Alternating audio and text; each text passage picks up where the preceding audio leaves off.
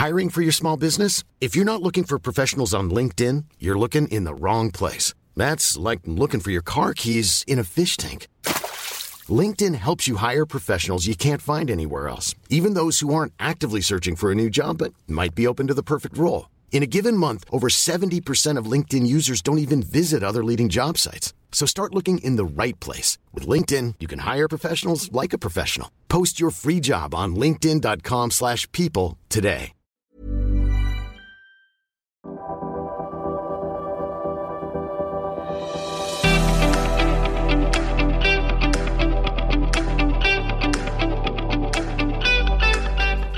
G'day.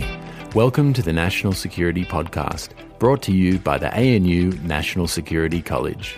In this program, we're trying something just a little bit different. We know many of our listeners are policymakers and policy thinkers with precious little time to spare in their day. Sound familiar? Today we're bringing you the first ever audio paper from the college's flagship publication, the Policy Options Paper series. In case you're not familiar with it, the series offers evidence-based and forward-looking insights and recommendations for policymakers on topical national security issues facing Australia. Every paper in the series is informed by consultation and reviewed by practitioner and academic experts. We expect this new audio paper format will allow you to digest the insights and analysis from the series if reading each paper is just not an option. We'd love to hear your feedback. You can reach us by email at national.security.college@anu.edu.au or on Twitter at nsc_ANU. Before we get into it, we'd like to acknowledge the Ngunnawal people, traditional owners of the land from which we broadcast. We pay our respects to their elders past, present and emerging. Now, strap yourself in. Here we go. This is a National Security College Policy Options Paper from April 2021. It's called Clever Country in a Changed World, Rethinking Australian Science Policy, and it's by Paul Harris.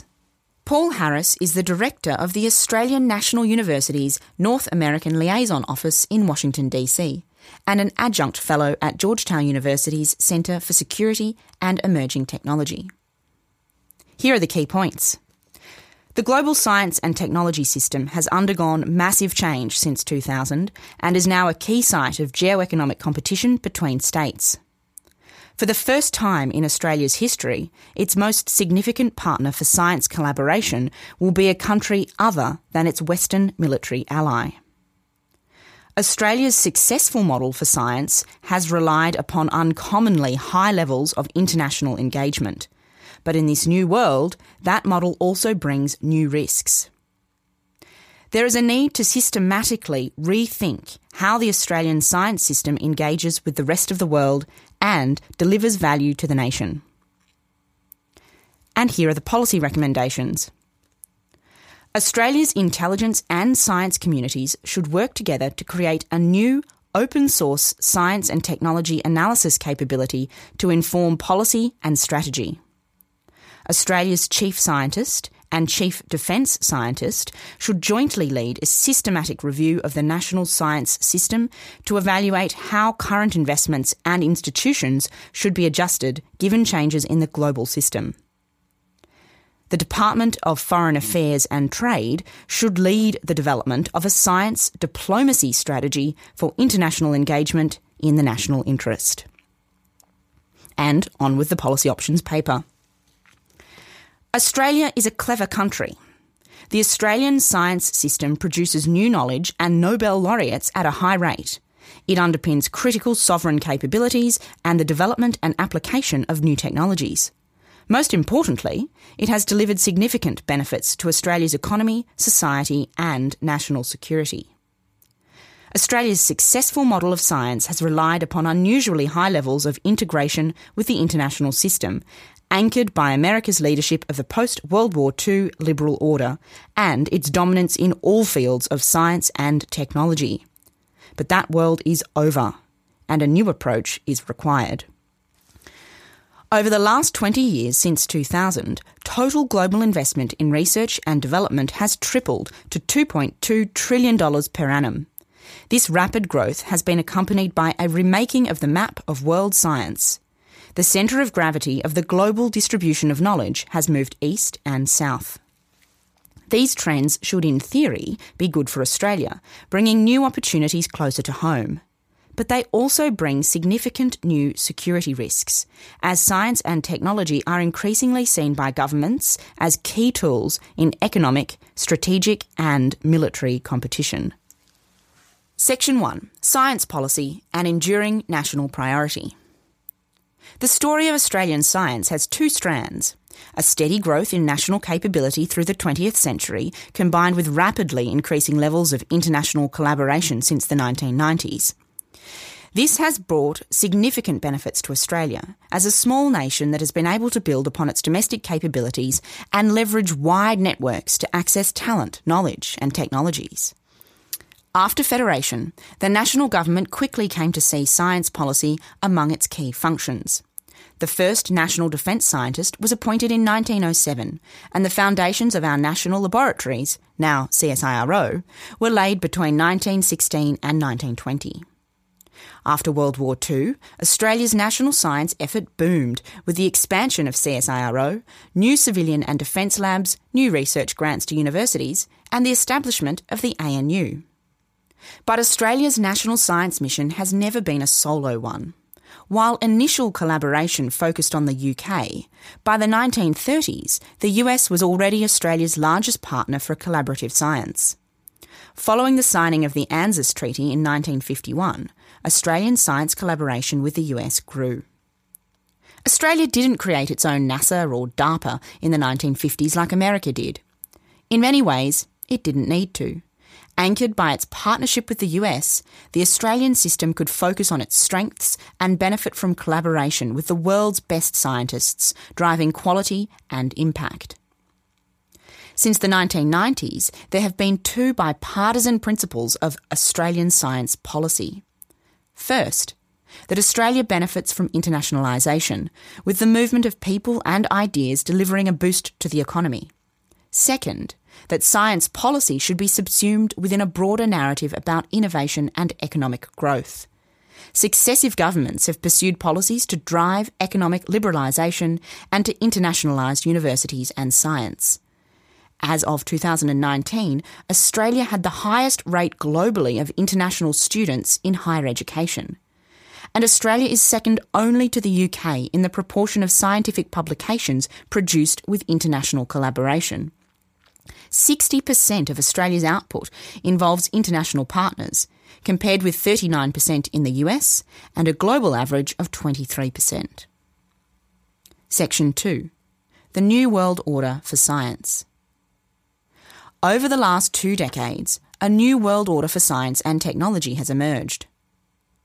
In 1960, American R&D accounted for almost 70% of the world total. By 1995, it was down to 40%, and it is now close to 25%. Even so, in 2017, the US R&D system was still 20 times bigger than Australia's. China now accounts for roughly the same share of global science as the US, and is challenging US leadership in key areas such as space, artificial intelligence, energy, and communications technology. The relative decline of America's science and technology dominance will continue. China is expected to overtake the US as the world's largest economy by 2030, if not sooner. Forecasts for global investment in science and technology mirror that shift. One forecast of international R&D investment in 2050 predicts that the US will account for 14.4% and China for 28.9%, with a general growth trend across Asia. The Chinese science system still lags behind the US in measures of quality, but this too could change. China is already America's largest partner for international cooperation in science. But as this collaboration has grown, relations between the two powers have deteriorated. Depending on which data you use, China is about to become, or has already become, Australia's largest partner too. The New World Order for Science and Technology is not, however, bipolar.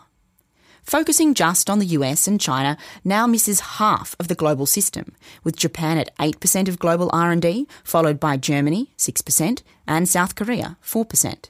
Then comes a diverse group, each contributing 1 to 3%, France, India, the UK, Russia, Brazil, Taiwan, Italy, Canada, Spain, Turkey, and Australia. Each of these countries has their own capabilities, cultures, priorities, and global science and technology networks. Governments increasingly see science and technology as tools in geoeconomic competition, blurring traditional lines between economics and security. And not all countries are willing to work within the norms of open science internationalised in the post-World War II liberal order. The globalisation of science and technology also brings new risks to national security. Governments and research institutions are right to increasingly focus on the challenges of illiberal innovation in China and elsewhere, the risks of foreign interference and intellectual property theft, and the application of science and technology by authoritarian governments to uses contrary to democratic values and human rights. These concerns are not going away. They are bipartisan in Australia and the US. But even if the Biden administration increases government funding for R&D, as it has pledged to do, it cannot significantly change the contours of the new globalised system. US government funding for R&D now accounts for just 25% of total US investment, which is itself now only 25% of the global total. While China will never dominate global science in all fields like the US did in the 20th century, it already leads the world in some fields. Governments everywhere will increasingly see science through a national security lens. And there is serious consideration of decoupling between the US and China, a systematic bifurcation in key fields of technology. Section 3. A new approach for Australia. A key challenge for 21st century policy and diplomacy will be how to remain connected to the cutting edge of global science and technology, wherever it might be, without compromising national security, sovereignty, or values. An open source evidence base. In an increasingly multipolar system, the first question for science policy is, how do we know who is doing what? The days of individual scientists knowing all the best people and most important players in their field are over, as new knowledge and new centres of global science proliferate.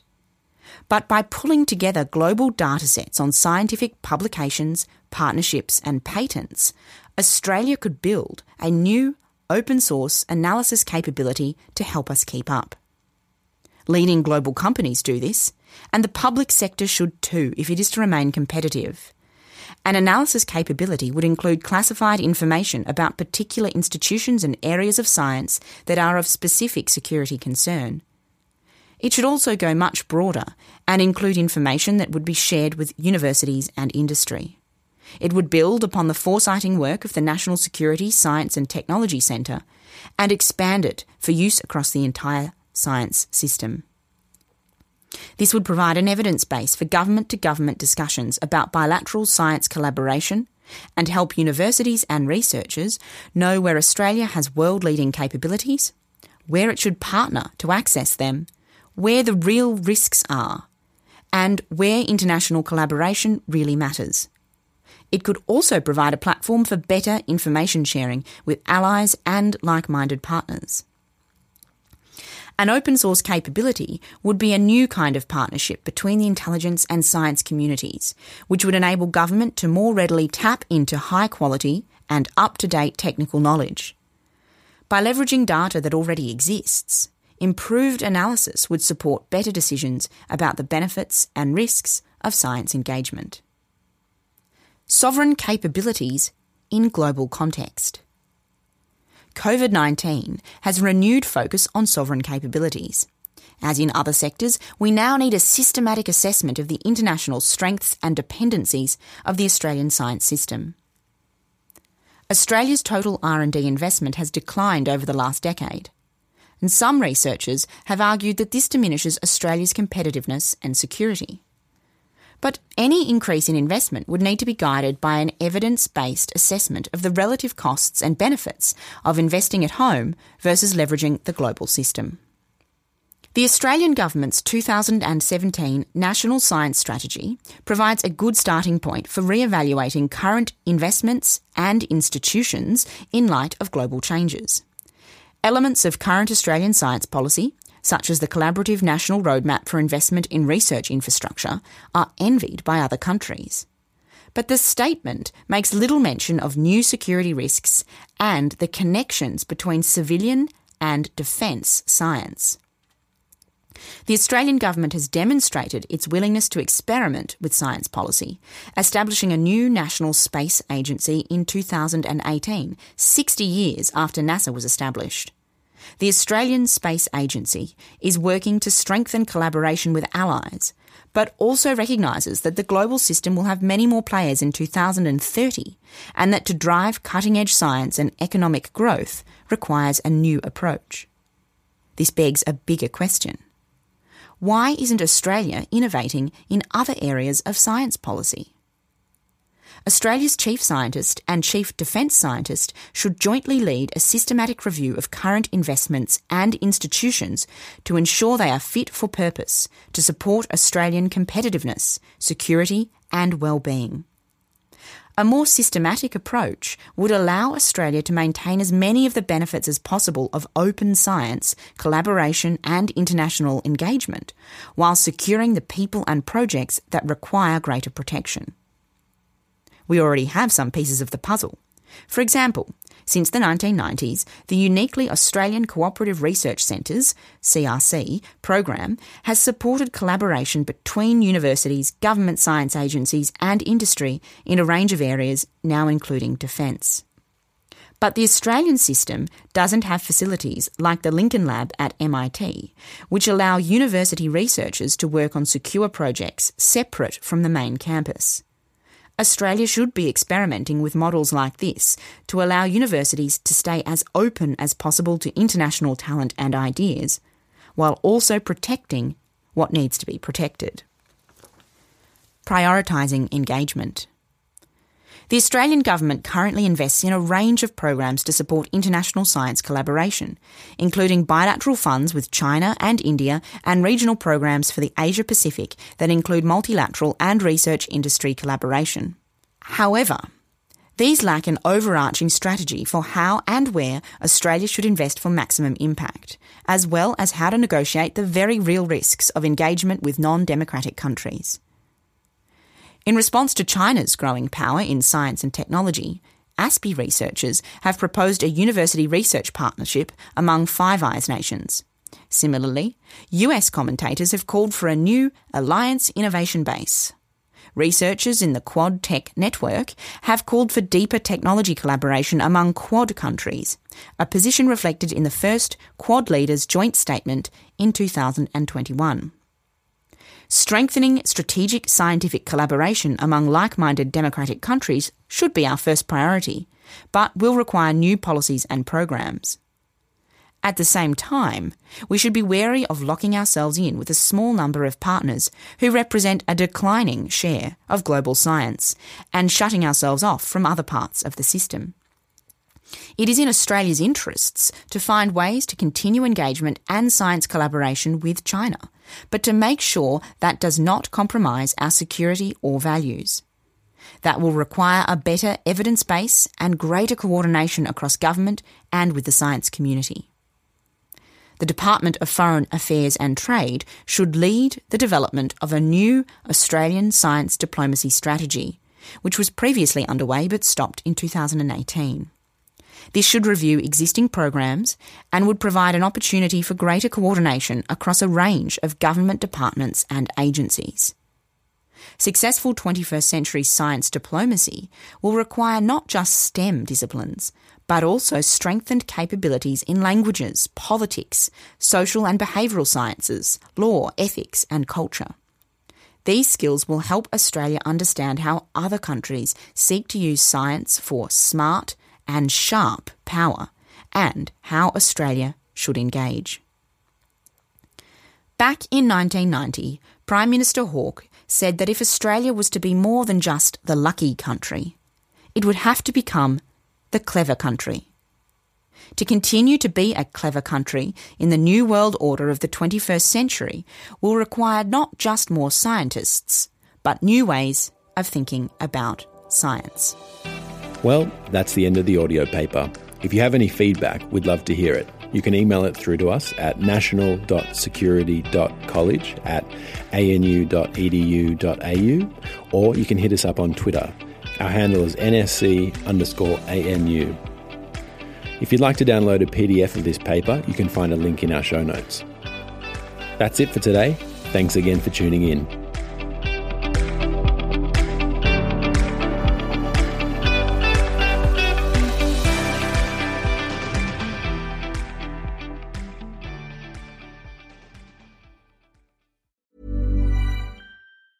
Hey, it's Paige DeSorbo from Giggly Squad. High quality fashion without the price tag. Say hello to Quince. I'm snagging high-end essentials like cozy cashmere sweaters, sleek leather jackets, fine jewelry, and so much more. With Quince being 50 to 80% less than similar brands. And they partner with factories that prioritize safe, ethical, and responsible manufacturing. I love that. Luxury quality within reach. Go to quince.com/style to get free shipping and 365-day returns on your next order. Quince.com/style.